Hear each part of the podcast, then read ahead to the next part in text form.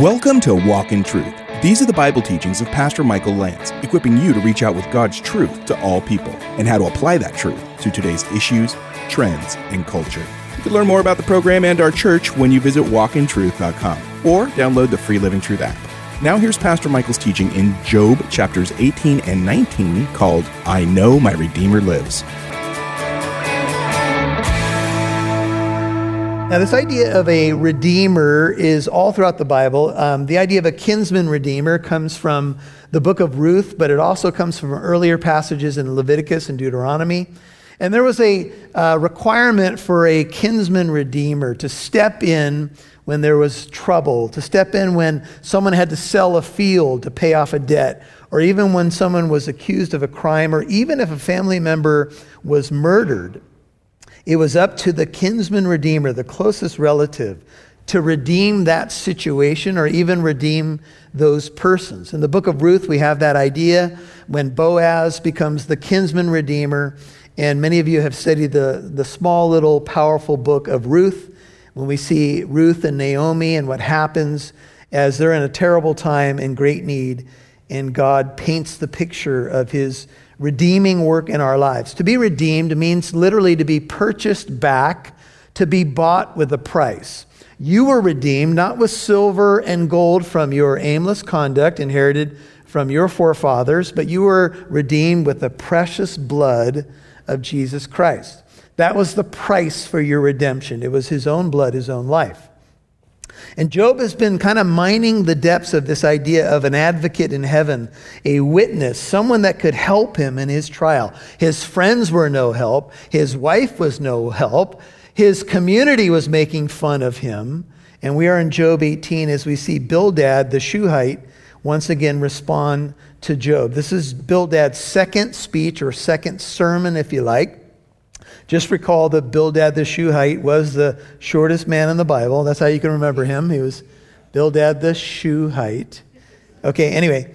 And he says these words to Job. He's responding to Job, and Job's been asking big questions about his hope and uh, how he can be redeemed. Uh, notice he says, uh, 14 of chapter 17 If I call to the pit, you are my father, to the worm, my mother and my sister. Where now is my hope? Who regards my hope?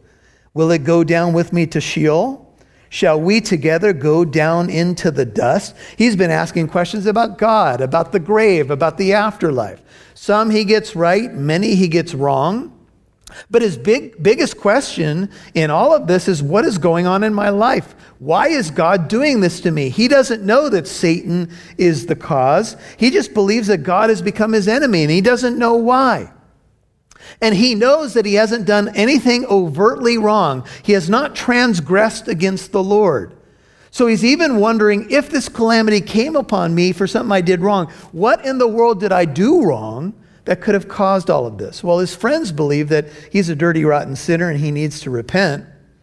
And they're tired of hearing him. They're tired of hearing him try to make excuses, uh, tired of hearing him whine. And so Bildad says, How long will you hunt for words? Job 18 2. Show understanding, and then we can talk. Now, Bildad believes that Job is playing word games. He's saying wise men don't talk the way you talk. They control their emotions. They, they uh, apply the ancient wisdom. What are you talking about, Job?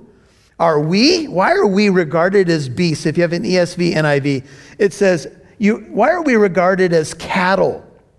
Earlier, Job suggested rudely, in their point of view, that he might as well ask advice from cattle than ask advice from them. In fact, in Job 17:10, if you take a peek, Job says, "I do not find a wise man among you. It would be better that I talk to a cow than I talk to you."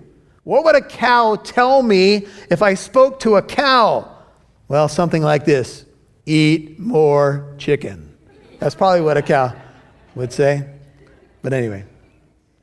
He says, Oh, you who tear yourself in your anger, it's your fault, Job. You tear yourself, notice. For your sake is the earth to be abandoned or the rock to be moved from its place? Bildad thinks that Job is both arrogant and bordering on insanity. He says, Look, are we going to change the system, the things that we know? The rocks speak of that which is immovable, that which is predictable, that which is steady. Are, are we to move everything because now you have a different worldview? See, they can't break with their system. Job must have sinned terribly to deserve this calamity. And Job's saying, No, I didn't. And that's what they don't agree with. So they have to say something like this Does God have to move the mountains for you? Does the rock need to be moved from its place just for you, Job? I guess you're the exception to the rule. One writer says the earth and the rock are pictures of stability, the stability of the world. But Job is rocking their system. Some people have religious systems, and they have built their whole lives on what they can predict. But God is not always predictable. Have you noticed? He doesn't always do things according to my plans, right? Because God is God. He says, My ways are not your ways, my ways are higher than your ways. Because God's purposes are beyond what I can often see. Do you think you're the exception? Are you the special one, Job? And here's the truth, brothers and sisters yes, we are special, we are loved, and God would not only move heaven and earth to save you, He actually decided to take your place. See, as the book of Job unfolds, we are getting more and more to the gospel, to the greater Job, the most innocent sufferer of all, who took our place. Would God move heaven and earth to save us? Yes, He would. And so now Bildad is going to break into something that he is he's going to go into a kind of a diatribe about the wicked. Some writers have called this this is the highway to hell or the road to hell. And you're going to find that what Bildad says is a probably a pretty right-on sermon about judgment, the judgment of the wicked. Uh, nothing here you could say is false about the, the path and destiny of the wicked. Here's the problem with Bildad's sermon it is misapplied because this is not Job. Job is not a wicked man, he is a follower of God. And so, even though there's truth in the sermon, it's misapplied. So, you can think of this as if you're taking headings now, the road to hell or the highway to hell. And here's what Bildad says He says, Indeed, the light of the wicked goes out, and the flame of his fire gives no light. In verses 5 and 6, Bildad will quote two proverbs. Proverbs 13 9 is close to this, and it says, The light of the righteous shines brightly, but the lamp of the wicked is snuffed out. Proverbs 13 9. The Bible says that you were formerly darkness, but now you, brothers and sisters, are light in the Lord. Walk as what? Children of light. It talks about the fruit of the light, and the fruit of the light consists in all goodness and righteousness and truth, trying to learn what is pleasing to the Lord. That's what Job was doing. In fact, Eliphaz said of Job, Behold, you've admonished many, you've strengthened weak hands, your words have helped the tottering to stand, and you have strengthened feeble knees. Job was a good man. He was a godly man, he was a righteous man. But now Bildad is implying that he's a wicked man. And that's why the light in his life is being snuffed out.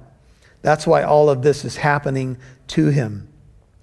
Uh, darkness and light are metaphors for good and evil, blessing and cursing. He says the light in his tent, he's speaking of the wicked now, is Bildad, is darkened and his lamp goes out above him. The second proverb speaks of a sheik's lamp. This is the lamp inside his tent for the lighting of his abode. His most private abode is now darkened. He must make his bed in darkness. That's Job 17, 3 or 13. The very light above his head is extinguished. See, the wicked cannot say, The Lord is my light and my salvation. Whom shall I fear? Can you think back to days when you didn't know the Lord? You didn't have the light of the Lord in your life? It's amazing to think about how we got by, how we reasoned through things, how we dealt with the big questions of life. Proverbs 6:23 says, "For the commandment of the Lord is a lamp, and the teaching is light, and reproofs for discipline are the way of life." But a person who doesn't have the light of the Lord doesn't have that. And light is often used as a metaphor for truth. Your word is a lamp to my feet and a light to my path. Psalm 119, 105. See, once you have the commandments of the Lord coming into your life, your path gets illumined the way that you should walk. Uh, unbelievers, the wicked are described as stumbling over. They don't even know where they're going. They're the blind leading the blind. And even religious uh, blindness can be applied to that. His vigorous stride, the wicked man, is shortened, and his own schemes bring, brings him down. This is the road to hell. The man has some serious swagger in his day. You ever seen the person, right? I'm all that and a bag of chips and a soda. Look at me stride. Yeah, and he's swagging around. Yeah, yeah, yeah, yeah. But here's the thing. Have you ever noticed that people who get really proud and arrogant and think they're all that end up crashing really hard? In fact, many of us can maybe trace our own conversion experience to being prideful and then all of a sudden coming to a realization that we're not in that big of a control as we think we are, and that God is actually steering the ship. A good example of a proud man who thought he was all that and his schemes brought him down is Haman in the book of Esther. Uh, or as we affectionately called him, Hey, man right? And Haman's hangup was that he didn't like Mordecai. Mordecai the Jew would not bow down to him. It doesn't matter what I get, what trophies, what accolades, what horses I ride, what chariots I ride in, who I have dinner with. It's not until Mordecai bows to me that I'll be happy. You'll hear more from Pastor Michael in a moment. Thanks for tuning in to Walk in Truth today. Did you know there's more where that came from? Download the Living Truth app to listen to more of Pastor Michael's teachings whenever you want. You can even watch videos. And if you're local to Southern California, you can get updates on church events, new studies, and more. Download the free Living Truth app today. Producer Rob Newton here, and on behalf of Pastor Michael and the Walk in Truth team, thank you so much to our financial and prayer partners. Whether you have given a one time donation or you have become a monthly partner, you have contributed to our mission to reach out with God's truth to all people and helping listeners like you apply that truth to today's issues, trends, and culture. You've heard that before, right? Well, we mean it. Thanks to our financial partners, we have added three new radio stations this year. Our prayer is to bless our new listeners the way we have hopefully been a blessing to you. If you're a longtime listener, would you please consider becoming a $5 a month partner?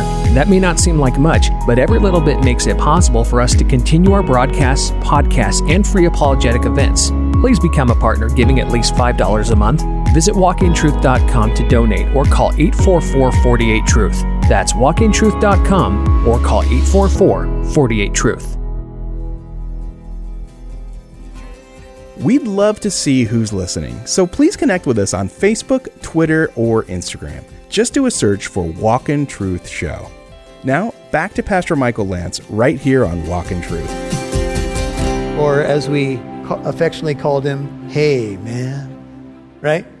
And Hey Haman's hangup was that he didn't like Mordecai. Mordecai the Jew would not bow down to him. It doesn't matter what I get, what trophies, what accolades, what horses I ride, what chariots I ride in, who I have dinner with. It's not until Mordecai bows to me that I'll be happy. Right? And then you remember the king starts to ask Mordecai, or he asks Haman, What should I do for a man that I really want to honor? And oh, you should get him the royal steed and put and you should ride him around town and say, This is the man in whom the king delights. And remember those fateful words from the king? Okay, go and do that for Mordecai the Jew. He had to lead him around on the royal stallion. This is a really great guy in whom the king delights. And then he built the gallows for Mordecai. I'm going to hang him on the gallows. Got a little inspiration from his close friends and wife. Yeah, hang him, hang him high. But then his plot was discovered, and Haman hung on the gallows he had made for Mordecai. He hung on his own scheme. You see, there are many people scheming all day long, making their backroom scheming deals. In fact, we're told we're not to be ignorant of the devil's schemes because he is a schemer. And this idea uh, is of the devil's methods. That's the Greek word, it's methodeia. And he has methodology. He's scheming to do what? To get the wicked into snares and traps, and not only them, but believers as well. The wicked, he is thrown into the net by his own feet. We're going to see six different uses of words for trapping devices. This again is still the road to hell, and Bildad believes uh, Job is on it. For he, the wicked man, is thrown into the net by his own feet. It's his own doing. He steps on the webbing. A snare seizes him by the heel, and a trap snaps shut on him. A noose for him is hidden in the ground, and a trap for him on the path. All around, terrors frighten him, and Harry, they harass or pester or dog him at every step. I had a few gophers show up in my backyard. You can always tell a gopher. They leave a mound of dirt behind. And so um, my neighbor uh, has the he has a history of being able to do this kind of thing. So I got some traps from him, but eventually I thought I got I got to become a big boy now. I, I got a couple of my own traps, and and I learned from him how to do it. And so when you catch the gopher, it's kind of gross because you got to pull the gopher off the trap, and he's there. And he's got the big teeth, but he destroys your yard, so you got to do it, right?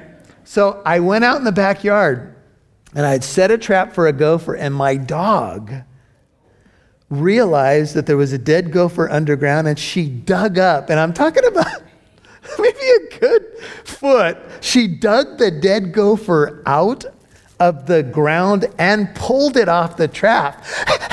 Here you go, Daddy. I was like, good dog, good dog, dude. Anyway, why did I bring that up? I have no idea. Oh, we're talking about traps. See, there are snares and traps, right? And uh, Dave, uh, who helps us back there with so many things on the soundboard, showed me a picture. I think your wife sent it to you. And it said, you know, if you have problems, if this or that, and it's just a bunch of mirrors on the wall. And here's the truth that, uh, and this is not always, but much of our lives, it's the person we're looking back at, they're looking back at us in the mirror. I've met the enemy. there he or she is, right? Smiling back at me. Now, we do have the world and the devil, we know. We have enemies, but doesn't it seem like sometimes we watch a person and we're like, oh, it won't be long until they step in that trap. Oh, it won't be long until that net grabs them and they're in that position. You can see patterns, right? His strength is famished, says Bildad of the wicked, and calamity is ready at his side. His skin is devoured by disease. The firstborn of death devours his limbs. Now, who's sitting there? Job. What's one of the problems with Job right now? He is diseased where? In his skin. And Bildad's going, the wicked man is diseased in his skin. Job. See, this is what the friends have, this is how low it's gotten now. They're, they subtly and not so subtly try to tell Job that he's a dirt, dirty, rotten sinner who needs to repent. He, this wicked man, is torn from the security of his tent, and they march before, they march him before the king of terrors. In the ancient world, the king of terrors was thought to be the prince of the dead, a monarch believed to reign over the subterranean region that housed the souls of the dead and the demons of plague and terror. And the picture is the wicked man's in his tent and all these things have been happening to him. And now there's people who go and they grab him out of his tent and they drag him to this king of terrors, this king of death, who will lock his soul in the subterranean regions forever. What is Bildad saying? He's saying, That's you, Job. There dwells in his tent nothing of his. Uh, you could translate 15 as fire resides in his tent. Brimstone or sulfur is scattered on his habitation. Now, Job's whole life has gone down. Jesus said, But on the day that Lot went out from Sodom, it rained fire and brimstone from heaven and destroyed them all. Listen to this. It will be just the same on the day that the Son of Man is revealed. That's Luke 17, 29, and 30. His roots, the wicked man, are dried below and his branch is cut off. Once the roots are dried below, there's no chance of a springing up of life. Notice he is cut off from above, and that's apparently what Bildad thinks of Job. He's been cut off by God, he's dried up, burned up, it's over. Memory of him perishes from the earth. He has no name abroad. Now, can you imagine being Job? You think you're probably on the verge of death. This is what your friend is telling you. This is what your so called comforter came over to share with you. Thanks, bro. Appreciate that. The memory of the wicked will be cut off, no name, etc. This is Proverbs 10:7. Listen to this. It says, The memory of the righteous is a blessing, but the name of the wicked will rot. Proverbs 10, verse 7. The wicked have no lasting positive influence or memory, but the righteous, brethren, they have a lasting memory. In fact, we uh, call this often in the church a legacy. And I know sometimes we're hesitant because a legacy sounds a lot like it's about me. But if you leave a godly legacy to the next generation, your influence, even after you're gone, will still continue to ripple. Think with me. Right now, all over the world, the sermons of a, a country preacher named J. Vernon McGee, long decades after he's gone, are touching lives all over the world in so many different languages. And as J. Vernon McGee was on his deathbed, he told the ministry, play the tapes until the money runs out. My, my dearly, what did he say? My beloved. Play the tapes. Did you hear that? Tapes. Until the money runs out. The money ain't run out. You've been listening to I Know My Redeemer Lives, Part 1 on Walk in Truth, Pastor Michael's teaching in Job chapters 18 and 19. If you missed any part of today's program, you can listen to Walk in Truth on our free Living Truth app or wherever you get your podcasts. Now, our Living Truth app is the one with the red logo with the pillars. With our app, you can learn more about Living Truth Christian Fellowship, the church behind Walk in Truth, where Michael Lance serves as the senior pastor. If you're local to Southern California, the app gives you updates and informations about upcoming Bible studies, free events, and services, both for you and your kids. If you live outside of Southern California, you can still benefit from the Living Truth app.